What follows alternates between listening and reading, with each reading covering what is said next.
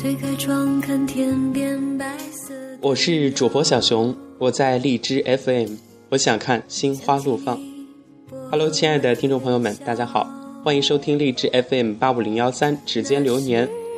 那么在今天的节目当中提到了这个心花怒放，呃，不知道大家对这个了解多少呢？肯定能猜到这是一部电影哈。那么提到国内的公路喜剧片儿，你会条件反射到哪一部呢？不知道在你的印象当中有没有一部你觉得特别经典的？我想大家的回答应该都是大同小异的，要么就是人在囧途，要么就是泰囧。其实，在今年的九月三十号呢，就又会有一部剧作《心花怒放》上映，片中，呃，黄渤和徐峥两大笑星联袂出演。不知道在这个他们的途中会有哪些爆笑的故事呢？鬼才导演宁浩的新片《心花怒放》讲述了一个爷们儿遭遇情感危机，于是和好基友就此展开了一部激情版的《末路狂花》。烈焰之旅，疯狂爆笑，请大家不要忘记了，到时候去电影院欣赏这一部公路喜剧片儿《心花怒放》。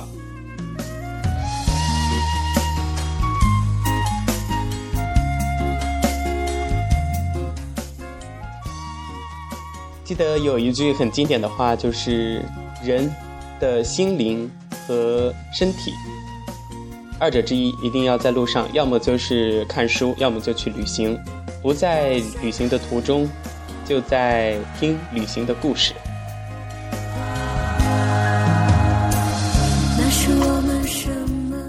流年在路上，我的西藏行，亲爱的听友们，咱们本期节目啊是一期特别的节目，呃，小熊第一次参加荔枝 FM 的专题的征选。那么专门录制了这一期节目，这期节目啊可以说是涵盖的内容特别的广泛，基本上是把西藏行当中的点点滴滴都会跟大家提到。那么在接下来的节目当中呢，我们就一起走进小熊的西藏行。天真的孩子。灿烂的呃，先跟大家汇报一下哈，我一共是走了五千一百零三公里。耗时是三十四天，从七月十二号出发到八月十五号，呃，起点是云南的丽江束河古镇，终点是这个甘肃的天水。那么在一路上究竟上演了哪些、哪些、哪些、哪些精彩的故事呢？接下来就跟大家一起去分享。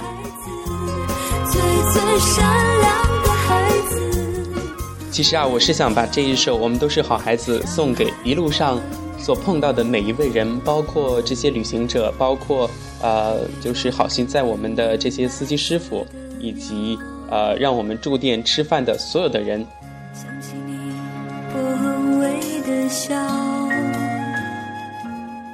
首先要跟大家分享的就是西藏行之最温暖，就像我刚刚提到的，一路上有你。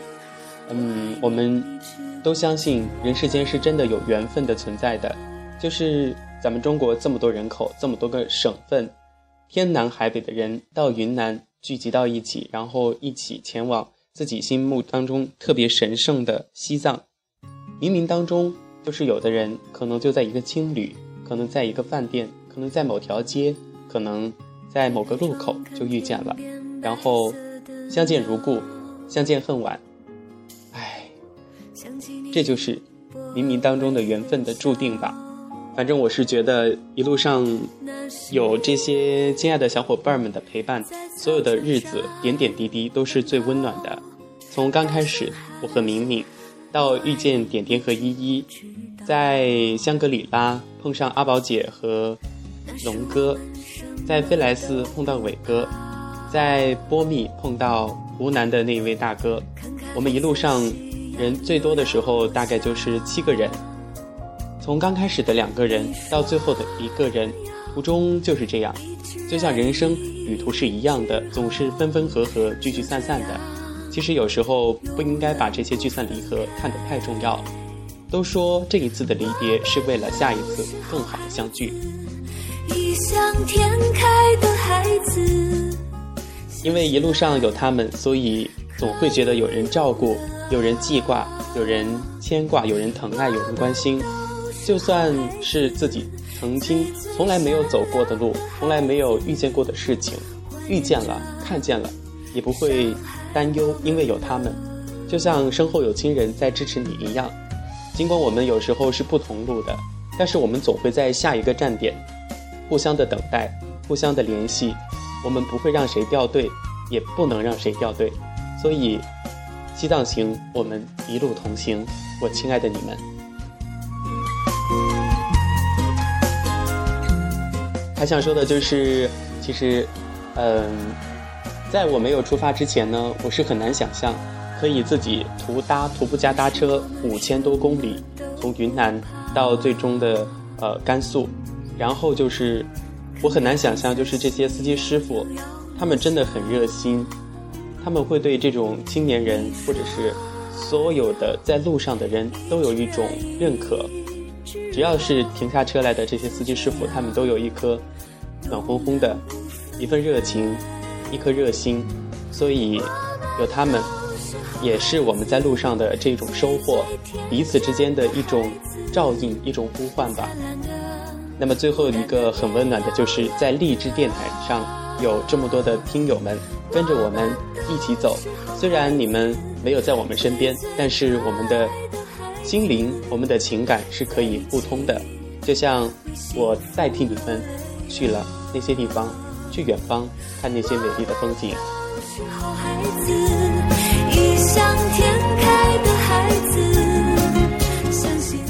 那么西藏行最温暖就跟大家分享到这里，接下来我们一起走进西藏行最感动。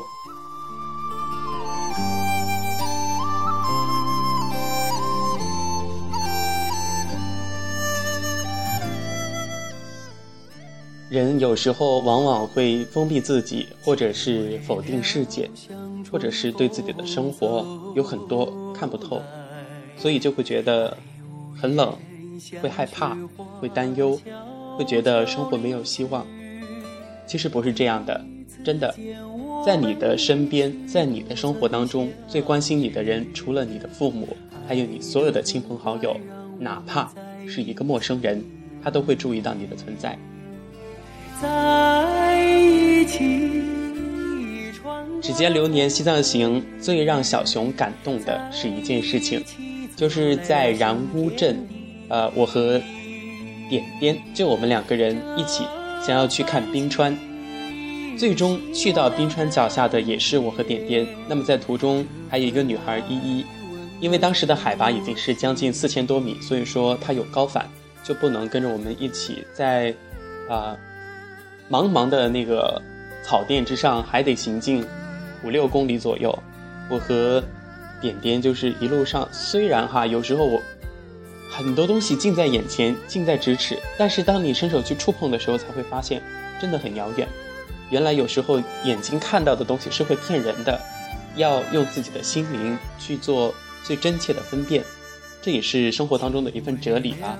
就是因为那一次去爬冰川，就让我有这种感受。看起来很近的东西，触手可及，但是当你去够它的时候，去抓它的时候，才会有一种感觉，就是可望不可及，心有余而力不足。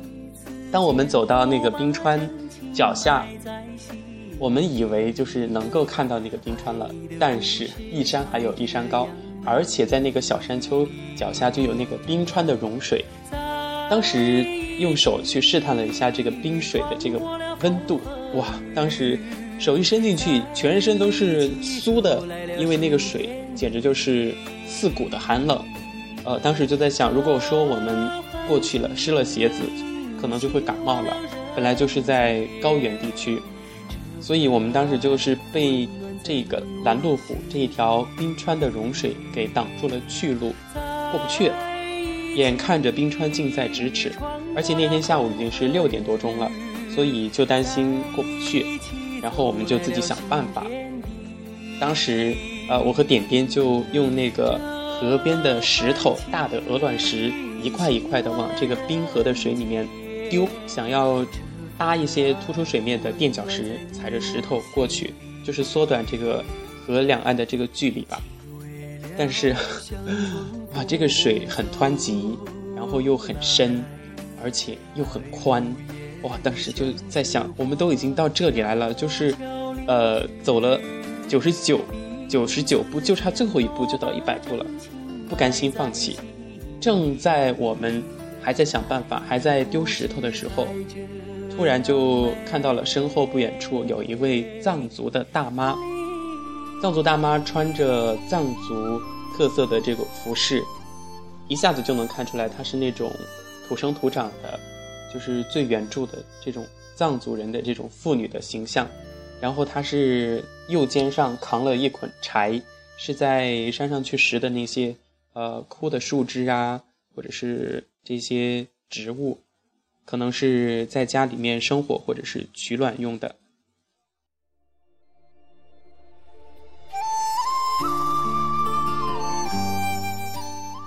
大家都说，呃，进入藏区之后，千万不要惹藏族人，就是他们的这个民俗就是很彪悍。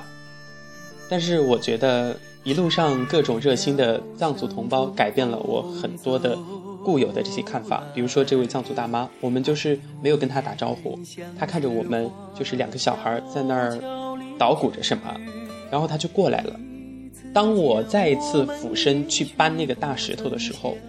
我突然就听见点点啊了一声，然后我回头一看，那一位藏族大妈已经放下自己的柴火，两只脚都站在那个又湍急又宽又深、水又凉又冰的那个河里面，然后把点点一把拉了过去。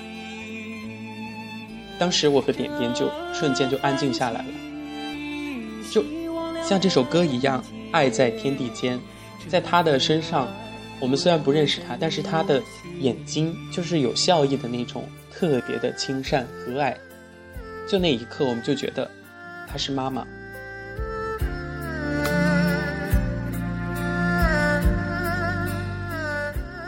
还不至此，就是故事还没有完结，还让我们更加觉得感动的就是，虽然他真的不会说汉语，但是他用这个手来比划，就是。呃，带着我和点点一起去他住的地方，因为他们是游牧民族，所以说他们在那边是搭的帐篷。嗯，我觉得他这么帮助点点，至少我们应该回馈他一下。嗯，而且他的那捆柴也不是很大，所以我就帮他把那捆柴给扛起来，然后就跟着他一起进入他的帐篷里面。其实。藏族人他们对生活的居住的条件要求不是很高，也可能是只有这样的条件，更能够反映出来的是他们对生活的一种态度，他们的性格当中，他们的这个呃，就是精神上的一种吃苦耐劳，一种坚韧吧。他们的那个床就是铺在那个地上，先是铺一层那个树枝啊、杂草什么的，就是隔一下地下的潮气和湿气。然后就铺的就是被子，就这样睡在上面。嗯，然后在那个帐篷中间是有一个火堆，就是因为现在条件这些什么都进步了，所以有一个炉子，一个火炉。我们进去之后，他就请我们吃那个糌粑，藏族的一种特色的东西，糌粑。嗯，酸酸的。虽然我觉得 我不喜欢吃，但是我觉得他那份真诚，那份热情让我不能拒绝，所以我就。使劲儿使劲儿把那个吃完了，也表示对他的一种尊重。呃，然后呢，他又请我们吃那个，嗯，青稞面、青稞粉。嗯，他们那边的吃法就是给你一个碗，然后倒上那个青稞粉，再加一点这个开水，然后就用你的手在那个碗里面拌，把它拌成像芝麻糊一样的东西，就这样直接用你的手喂到嘴里了。就是在那种呃情况之下，你就感觉你已经。返璞归真了，回到了最原始的一种生活状态，而且他一直跟我们说，就是用手然后比划吃吃吃吃的动作。嗯，那天下午 本来就走了五六公里嘛，所以就会感觉有一点饿，然后在大妈那儿就吃了糌粑，然后又吃了这个青稞面，所以就觉得又饱了，满血复活。当时就是大概已经是六点半，或者是将近七点钟的样子。如果说我们还在那个大妈家里面玩的话，可能就不能看到冰川了。所以最后我们跟大妈说，我们不知道她能不能听懂。后来我们给她唱了一首《卓玛》，唱了这首《卓玛》之后呢，我们就前往那个冰川去看冰川了。这是让我觉得在途中最让我感动的一位藏族大妈。走来，爱无言，像雪花悄悄离去。其实，在我们的生活当中，真的是喜忧参半，有苦有甜，各种滋味都有的。但是，我们都渴望有那种一帆风顺的生活。但是如果少了这些各种滋味的话，那么人生也就太平常了，也就没有更多的意义了。接下来要跟大家分享的第三个西藏行之最，那就是最遗憾。其实人有时候给自己留一些念想吧，也就是这些遗憾，会给你下一次的机会再去把握，再去争取。比如说在这一次的小熊的西藏行当中，我觉得最遗憾的就是第一个没有去纳木错。尽管我们到了西藏，到了拉萨，我们错过了纳木错。尽管我们去了青海。去了西宁，但是我们没有去看青海湖，这是我觉得我到现在感觉到还是很遗憾的一件事情。就是有人说过，如果你去西藏没有去纳木错，就相当于没有到过西藏；你去青海没有去看青海湖，就等于白来了一趟青海。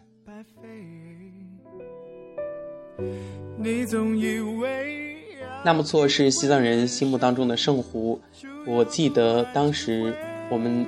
一起的小伙伴当中呢，最先抵达这个西藏的，呃，是阿宝姐，她去了纳木错，去了日喀则，但是他叫我的时候，因为我们是六个人在一起，我不想单独行动，就是把大家撇下来，或者说，我就压根就不想去。人有时候其实脑袋里面想的和你的行为是相反的，就是你本来是这样想的，但是你的行动却是做的另外一种。我就不懂了，所以就是这样的情况，就导致了人生当中很多很多的遗憾，就像这首歌里面唱的一样，一代末的遗憾。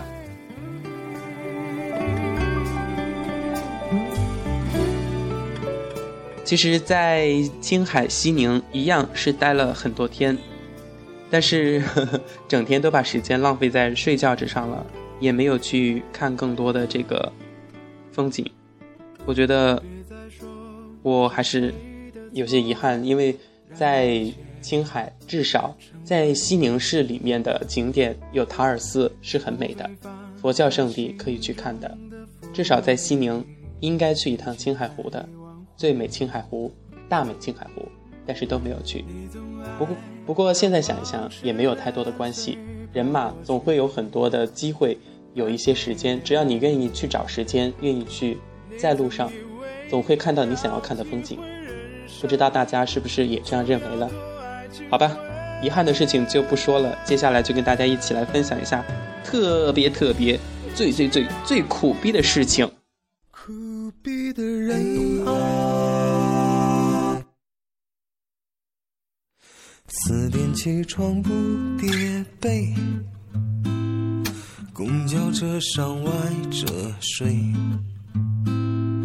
到了单位，看这一首背景音乐选的多这个恰当啊！最苦逼的人啊，其实不管是去往哪儿哈，在路上总是有很多欢笑啊、泪水呀、感动啊、温暖啊。那么接下来我们就一起分享这个苦逼。首先第一个就是徒步。徒步然乌，从然乌镇出发，早上九点钟没有吃早餐，关键是没有吃早餐，徒步了三十多公里，啊，一路上都搭不到车，然后到达这个米堆冰川的景点的时候，实在是走不动了。你要想从早上的九点多钟走到了下午的六点多钟，将近七点钟了，路上没有任何一家餐馆，没有任何一个村庄，就相当于你就空腹着走，尽管能够吃一点压缩饼干啊。呃，喝点水，而且水都是去那个瀑布下面去接的，因为你买不到水，够苦逼了。而且更重要的就是我们被这个女伴儿给耍了，其实也不算耍吧，因为女生都比较好搭车。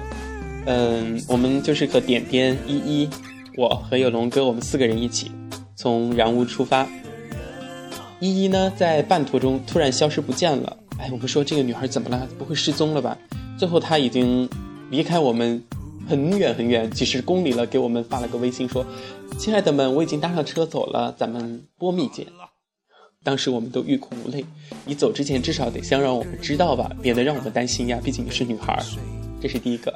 第二个就是在二十九公里的那个呃非界限的时候呢，我和龙哥加速了，留下了点点在后面走。当我们回头再次回头一看，呀，他搭上了一辆车走了。眼看着天马上黑了，我们怎么办呀？当时在那个米堆冰川，呃那个。景点的售票口有个小卖部，我们就买了两桶方便面，赶紧吃了。吃了之后还在，还在抱着最后的一丝希望打车。我们都还没有绝望，我们不相信人生真的有如此绝望的时候。但是，一辆一辆的车呼啸而过，一点都没有停下来的迹象。唉，那一天我们就真的打算就在这个荒郊野外过一晚。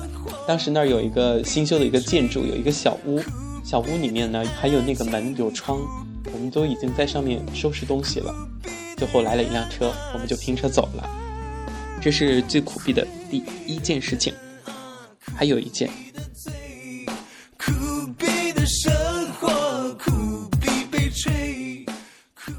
哎，说起这件事情，我都是满心的伤痕，满脸的泪痕，我真的要哭了。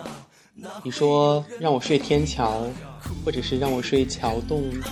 啊，都还好吧，也不至于睡 ATM 机这个银行的 ATM 机旁边吧。我们从青藏线出来的时候吧，就是真的是这样，在格尔木的时候，抵达格尔木这个城市市中心的时候，已经是凌晨的一点多钟了，而且当时去找宾馆，哎呀，不好找，找到了问了一下价格，大概都是一百八左右。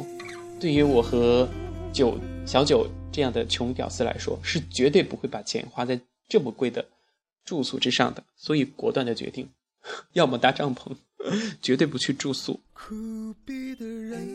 唉，小九他，我就跟他说了一句，我太累了，我不要，我我就要睡。然后他就把自己帐篷搭好，他说你不进来吗？我当时真的是太累了，我说我不进来，然后他就睡帐篷了。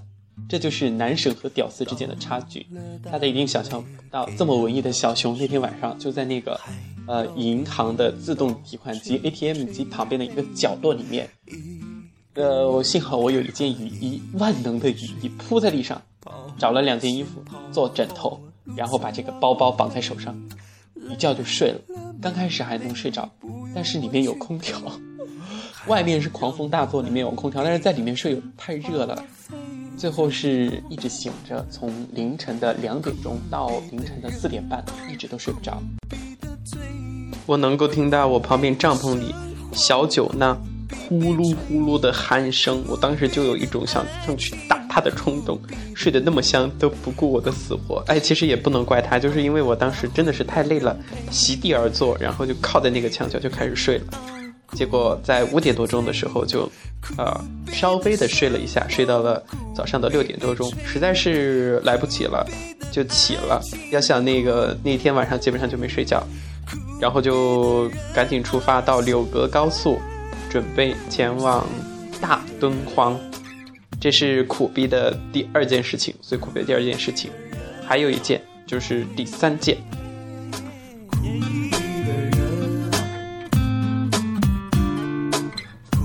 我想大家一定听过这句话，就是人真的会时来运转，或者是风雨之后见彩虹。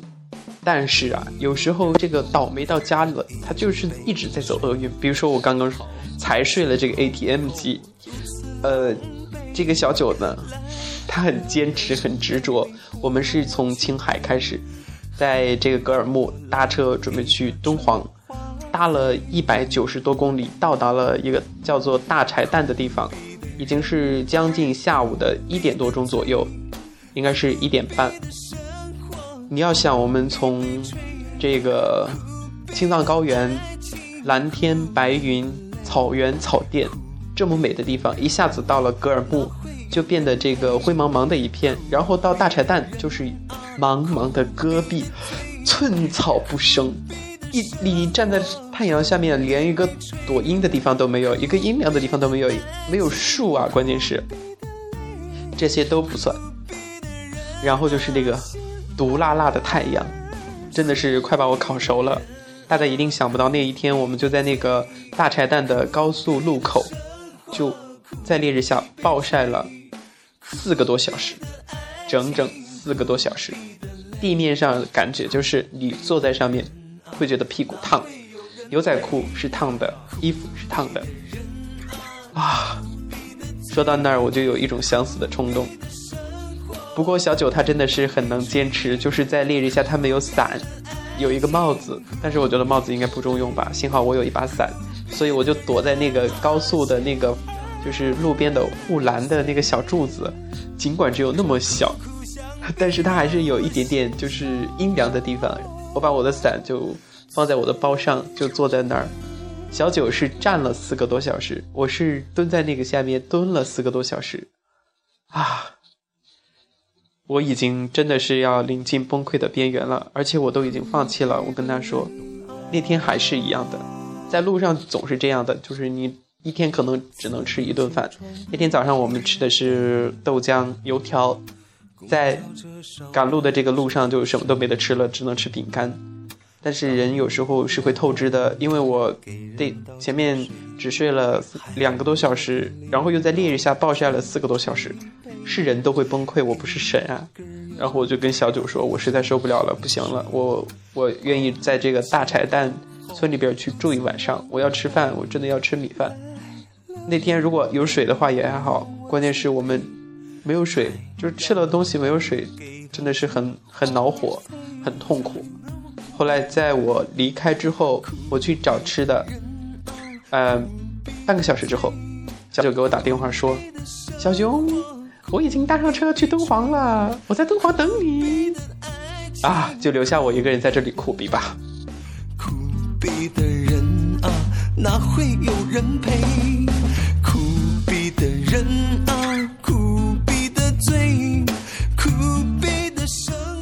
说完了这个苦逼啊，接下来我想跟大家说一说的就是崩溃呀。不知道大家在生活中有有时候会不会有一种崩溃的感觉呢？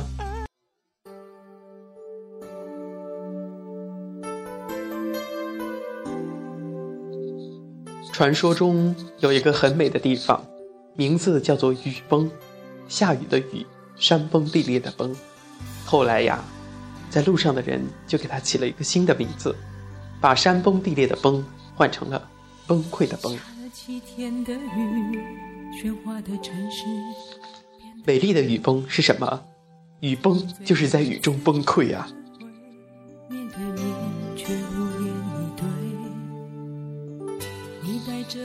在这一次的西藏行当中呢，觉得最崩溃的就是前往雨崩。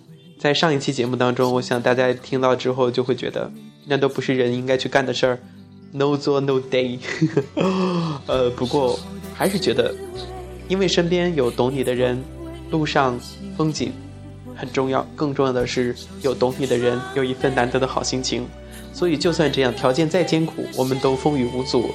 下午三点多钟出发，三点到四点、五点、六点、七点、八点、九点，走了。将近七个多小时的泥泞的山路，坡度都大于六十度，呃，在晚上将近十点钟的时候才抵达这个雨崩村。当时除了这个防雨罩里面的包是干的，身上从头到脚全部都湿了，因为雨很大。所以说，雨崩美，美到在雨中崩溃。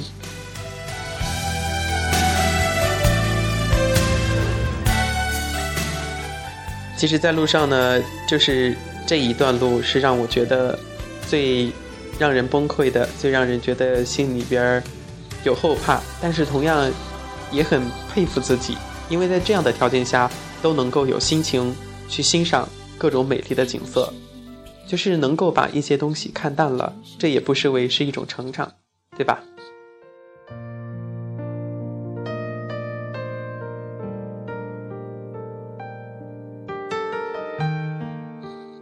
好的，亲爱的听众朋友们，欢迎大家继续收听，这里是励志 FM 八五零幺三，流年在路上，我是主播小熊。有时候在路上，就是一种修行，一种成长。那么接下来，在这一首舒缓的早安普洱茶当中，一起带大家去感受西藏行最享受的东西。在这一次的旅行当中，最让小熊还有其他的小伙伴们都达成百分之九十以上共识的地方，就是束河，宁静的一个小城。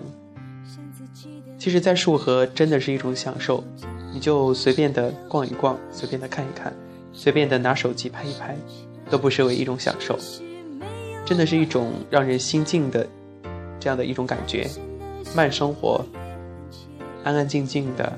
熙熙攘攘的人不多，而且小桥流水、古色古香的特色民居、各种小吃店，反正就是一切都是彩云之南的那种，给人难以忘却的印象。摩西风情的围巾、大水车、小水车、各种青石板路、各种石桥，就构成了这样一幅画。永远都难以忘记在束河这样的宁静，这是第一个让人觉得很享受的地方。第二个让人享受的地方就是高原上的江南灵芝。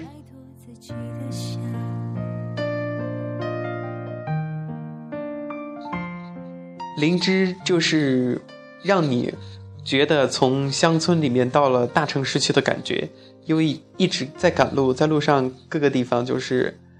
呃，不管是大的地方、小的地方，就不是生活设施配套那么呃完善的这些地方，只有灵芝有那种大都市的感觉，就像你在内地，因为你到了西南部去了，就会有一种进入到那种乡村生活，或者是不太和城市一样的感觉。当你在这一段路上经过这么多煎熬也好，或者是享受也好。突然抵达灵芝，就感觉到达了另外的新天地一样。首先是美，美的感觉油然而生。这个感觉就是来源于它的城市的总体规划、统一的这个房屋建设，还有它的绿化，各种各样的生活服务设施方面的都比较完整，而且有大型的超市，在路上都是那种小超市，而且东西物价也比较高。突然来到一个。消费水平不太高，而且环境还这么好的地方，真的是一种，啊，我愿意留在灵芝，不想走了。再一个让人觉得难以置信的就是它太干净了，真的你想象不到中的干净。就是你在内地城市，在街上不管多么干净，总会看到垃圾，但是在灵芝，一眼望到街的尽头，你找不到任何的一丝的垃圾，没有果皮纸屑，没有落叶，落叶都没有。真的是一座干净的，让你都不忍心踩上去的一座城市。这里，让我们享受。那么接下来要跟大家分享的是最享受之三，也就是美丽的古城敦煌。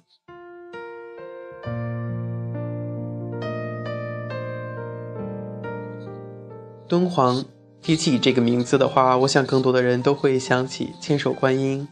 或者是飞天、沙漠、莫高窟，当然这些都是它的一个名片了吧？相当于每个人都有一种敦煌情节，就像对丽江一样。那么在敦煌，我们是待了将近一周的时间。去了敦煌之后，也是这样的一种生活方式，把自己关在住的地方，不愿意出去。不是不想去，首先是因为天气太热了，然后再就是它很舒服。也是一种小情调的城市，城市很美，夜景很美。它是沙漠中的绿洲，就是可以可以这样简单的概括，也比较惊艳。敦煌人也很友善，嗯，有特色的就是敦煌的夜市，可以说你想买到任何你想要买的东西，除了有敦煌特色的一些东西，还有尼泊尔的那些各种首饰啊等等，就是让人看得眼花缭乱。同样，敦煌还有很多的美景，比如说，就在它的城附近的鸣沙山月牙泉，敦煌莫高窟等等。所以，这样一个有着美景、美食，而且友善的城市，真的特别的让人留念。当你离开之后，你会想着，如果有机会，我还会再去一次。那么今天在这里跟大家就分享的最享受树和灵芝敦煌的小生活。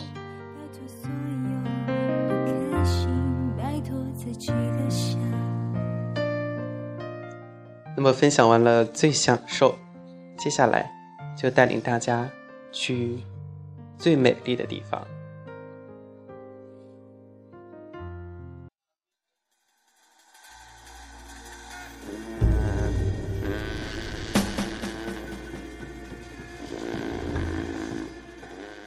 话说，一千个读者，一千个哈姆雷特，同样一个景点，不同的人去欣赏它，都有不同的感受。最美丽西藏行，梅里雪山雨崩村的美丽。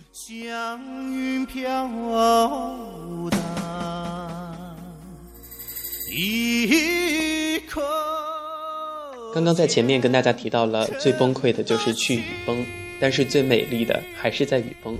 就是这样，事物都有两面性，不能够过于的去偏向于一边，而忽略了其他的东西。其实，在雨崩。每个人进去都有一颗虔诚的心，这样的话，你能够收获到很多你以前从来都没有得到过的东西。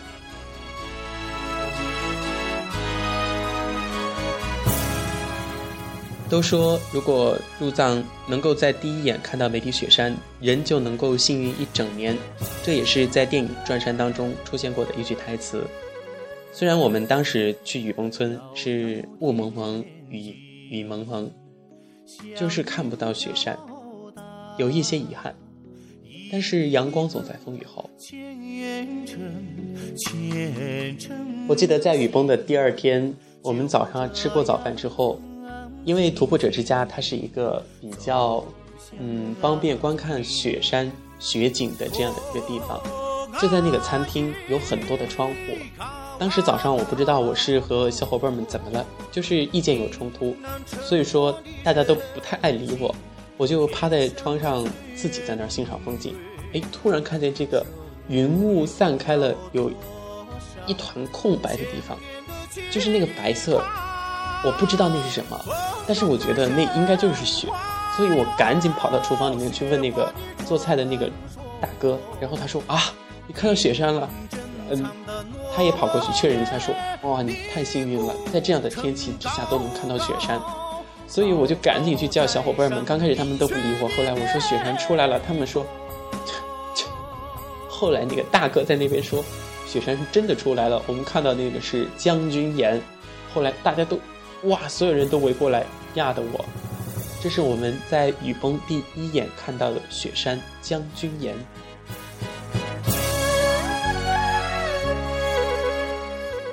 话说，当时天还下着小小的细雨，但是我们觉得就这样待在客栈里真的是浪费时间。嗯，询问了当地的这个做义工的这个小伙伴，其实他是深圳人，在徒步者之家做义工，因为他来到这里旅行，这里的美景让他舍不得走，所以他就决定在那儿做义工，就留下来了。他已经去过神瀑两次了，所以当时我们跟他聊起来，他就说他愿意带我们一起去神瀑。又是来回十几公里的路程，所以就这样下着雨，我们赶紧准备出发了。已经是中午十二点钟，吃了午饭之后就出发。大家都是拿着雨衣、雨伞，各种装备，还有的拿着拐杖。等我们走了，出发了，大概是一个多小时的时候，突然觉得雨小了，而且有阳光。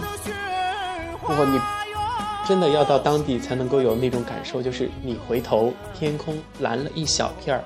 当你再往前走，再回头，天空已经蓝到你的头顶上，就是你走到哪儿，天空就跟着蓝到哪儿。但是你眼前还是天上还是有层层的白云，而且刚开始是有云雾缭绕的，在那个雪山是若隐若现的。你越往上走，天就变得越晴，雾也就越散开越淡，你就能完完全全的看到雪山。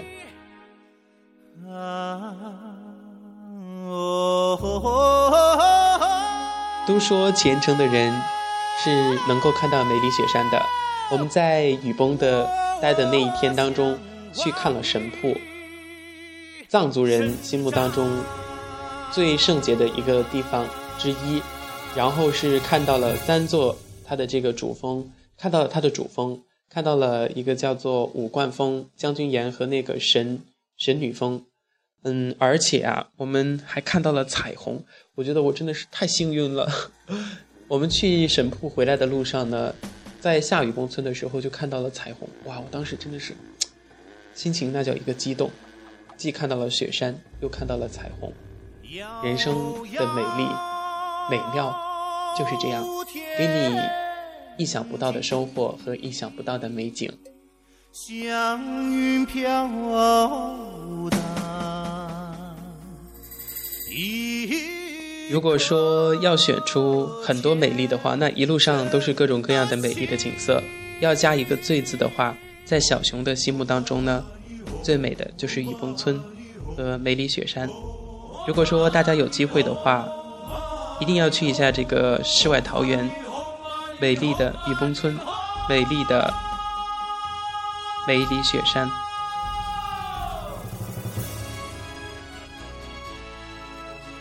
好吧，这个最美丽就跟大家分享到这里。接下来我们就来一点劲爆的、最刺激的。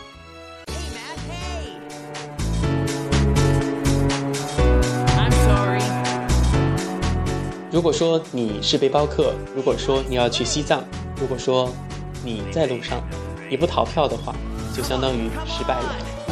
最刺激的就是我们这一次途中也是唯一的一次，应该是唯一的一次，是小熊唯一一次逃票。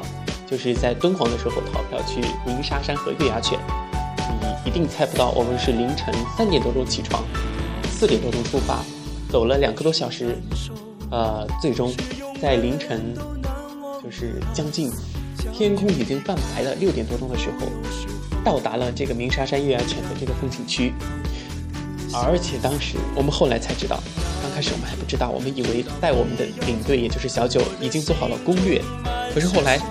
我们进去之后，他才跟我们说，其实根本就没有做攻略，只是为了带我们去找刺激。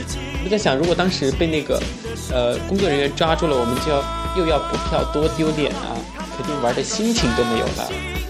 话说那一天是这样的，我们在一个历史陈陈列博物馆，绕到那个博物馆后面有一个铁门这个女汉子就是我的闺蜜静儿，她简直是翻墙太厉害了，一下子翻上去，就留下我和大叔。也就是龙哥在后面，我们翻进去之后，哇，里面有一位大叔，但是他叽叽咕咕说的是回族语，我们听不懂。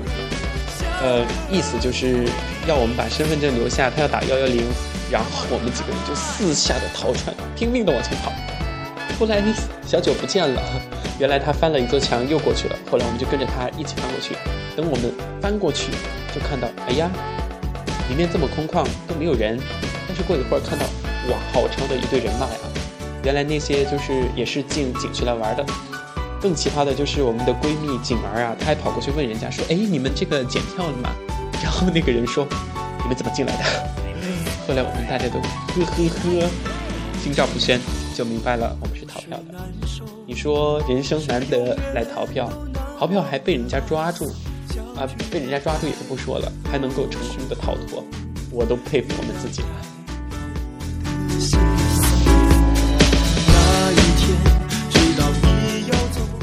这首背景音乐简直太高超了，把所有的经典音乐的这个呃歌词全部都串到一起，真是佩服这样的人，太有才了。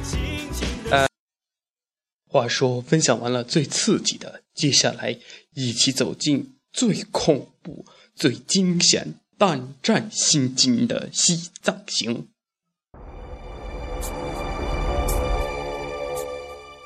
其实，在旅途当中，除了那些美的东西，也有很多让你觉得这一辈子再也不要去的地方。比如说这一次的小熊西藏行当中，特别惊险的两段路。第一段通麦天险，从波密到林芝的那一段路。其实天麦通险呢，它是因为它的路很险，就是几乎都是在悬崖绝壁上开凿的路，上面是悬崖绝壁，下面是湍急的河流，一不留神儿就会车毁人亡，而且每一年都会出现这样的交通事故。这是一个通麦天险，而且当时我们那一天在嗯通麦抵达通麦境内之后，在那个小小街道上面是等了足足的六个多小时，十二点多钟到，下午六点多钟才放行，因为现在在修路。就说到明年再去西藏的话，那么这个旧的这个国道可能就不会用了，全部都是隧道贯通，这样的话也能够减少这些风险，但是很多美丽的风景就看不到了。这是第一线通麦天险。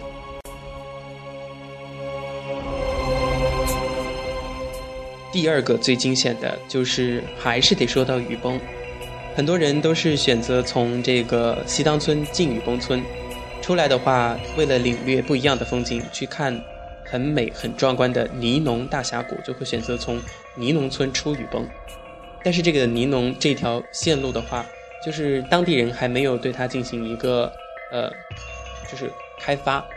如果说你从西当村进出都是有这个骡子可以骑骡子出来，但是尼龙就完全只能靠徒步。上最初的那一段路的话。还比较好，就是虽然也是有一些险，都是石头啊、泥巴这些路嘛，但是到下面的那个，到尼龙和这个嗯，另外的一条河汇合，我不记得是金沙江还是澜沧江，汇合的那一段路简直就是哇，胆战心惊，会觉得毛骨悚然。反正我走在那种路上的话，我是怕我一不留神就掉到那个万丈悬崖下面去了，而且。就是有时候你还得给骡子让路，虽然它没有开发，但是因为它那个那条路上有几个站点有小卖部，所以那些进货的人都是靠骡子给东西，就是驮进去。当骡队过来的时候呢，小熊的做法就是四肢紧紧的贴着这个呃崖壁，让这个骡子过去。我不敢站到其他地方，因为我怕这个骡子一下把我撞下去了，就走在那个路上就会感觉腿软。如果说。小熊在这里温馨的提示哈，如果说是心脏不好或者是娇弱的这个小女生，最好是不要去走这条路，毕竟太冒险了。所以说，生命安全最重要，其他的嘛，嗯，你都是有这个机会再去欣赏这种美景。还有就是当地人是特别的提醒所有的这个旅客，就是不要在下雨。或者是天气不好的情况下去走这条路，如果说走到半路突然天降暴雨或者怎么样的话，那就真的是很危险了。因为就算是天气晴朗的时候，我们走在那个路，到快出这个尼龙村的时候，都有那些落石在往下掉。如果说万一发生个什么地质灾害的话，那就真的是人生就到这里了。这是最惊险的一段路。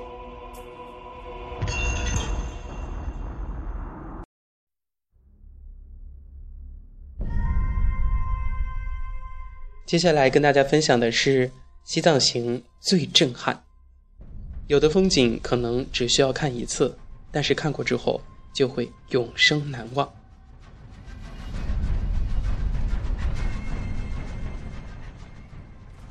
当你看到有的风景的时候，会由衷的赞叹，会震撼。比如说大昭寺、布达拉，最让小熊觉得震撼的是莫高窟和秦始皇陵兵马俑。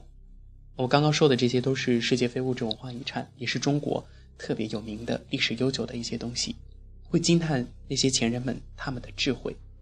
这么多年，一千多年的莫高窟，依旧在沙漠当中泛化着它的光彩。秦始皇陵兵马俑，辉煌雄伟，你看到之后会真心的被它那种气场所震慑到，只能够用一颗诚心。去仰视他，膜拜他。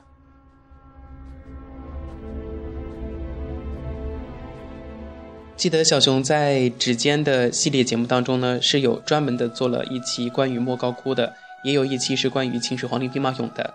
如果说大家想要了解更多的这个旅行当中的这两个景点的东西呢，可以去荔枝上把这两期节目翻出来再听一听。那么今天的这个最震撼就跟大家分享到这里，接下来的话我们就。跟大家一起走进今天的最后一个西藏行之最。今天我终于站上这年轻的有时候人要去旅行，要说走就走，其实是需要很大的勇气的。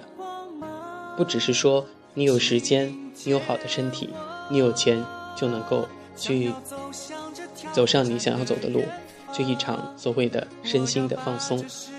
所以，向这些在路上或者即将在路上的所有的朋友们致敬，也祝愿那些想要出去走一走、看一看、玩一玩的朋友早日实现你们的梦想。那么，在西藏行的之最的最后的节目当中，要跟大家说的就是吃了最贵的是在雨崩吃了一顿。六个人花了将近三百块钱，在这个芒康的时候，我们吃了一顿那个石锅鸡，哇，也是很奢侈，二百五十块钱。一般我们就是只吃这个饭啊面啊，都是十几块到二十几块。后来当我在兰州吃到十二块钱一份的这个盖饭的时候，我都激动的发了一条说说，哇塞，一般都是十五块钱，便宜了三块钱，三块钱也是钱呀。这是吃，另外一个就是住。住的最贵的、最坑的一次，就是在这个巴素，因为当时太晚了，晚上是十一点多钟，那个农客师傅他已经就是疲劳驾驶，已经超过了十多个小时。考虑到夜晚行路的这个风险，所以说我们就住在了这个巴宿，但是真的是很坑，从那个城从一端走到另一端，所有的宾馆都问完了，全部都是住满了或者是两三百的，住不起。最后到那个街道的一个十字路口，比较偏的一个地方，他要二百六，所以我们就让跟我同行的点点和依依跟他撒娇卖萌，最后给我们便宜了二十块钱，算作二百四。然后我们就两个女生一个男生就拼拼了一个大标间，啊，还能够洗一个热水澡，那真是爽歪歪。那是住的最高档次的一一次，最便宜的是在飞来寺住的这个，嗯。青旅美里青旅二十块钱一个床位，其实其他的是在路上的话都是一直都是住的青年旅社，所以吃和住都没有花多少钱，反正就是有的吃有的住，有的风景看，基本上就是这样的。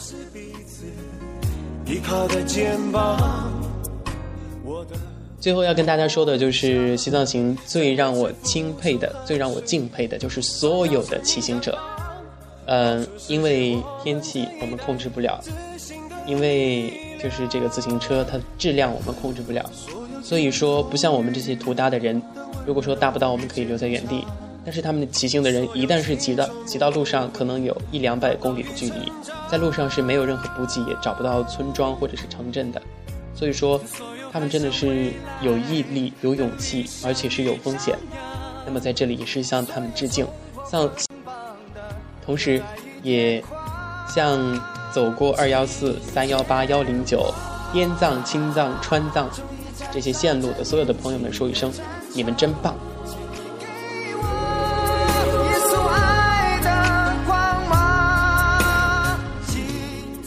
好的，亲爱的听众朋友们，感谢大家收听本期特别节目《流年在路上》，我的西藏行，我是主播小熊，感谢大家收听。青春好时光，我们在路上，咱们下期节目再见。终于站上这年轻的战场。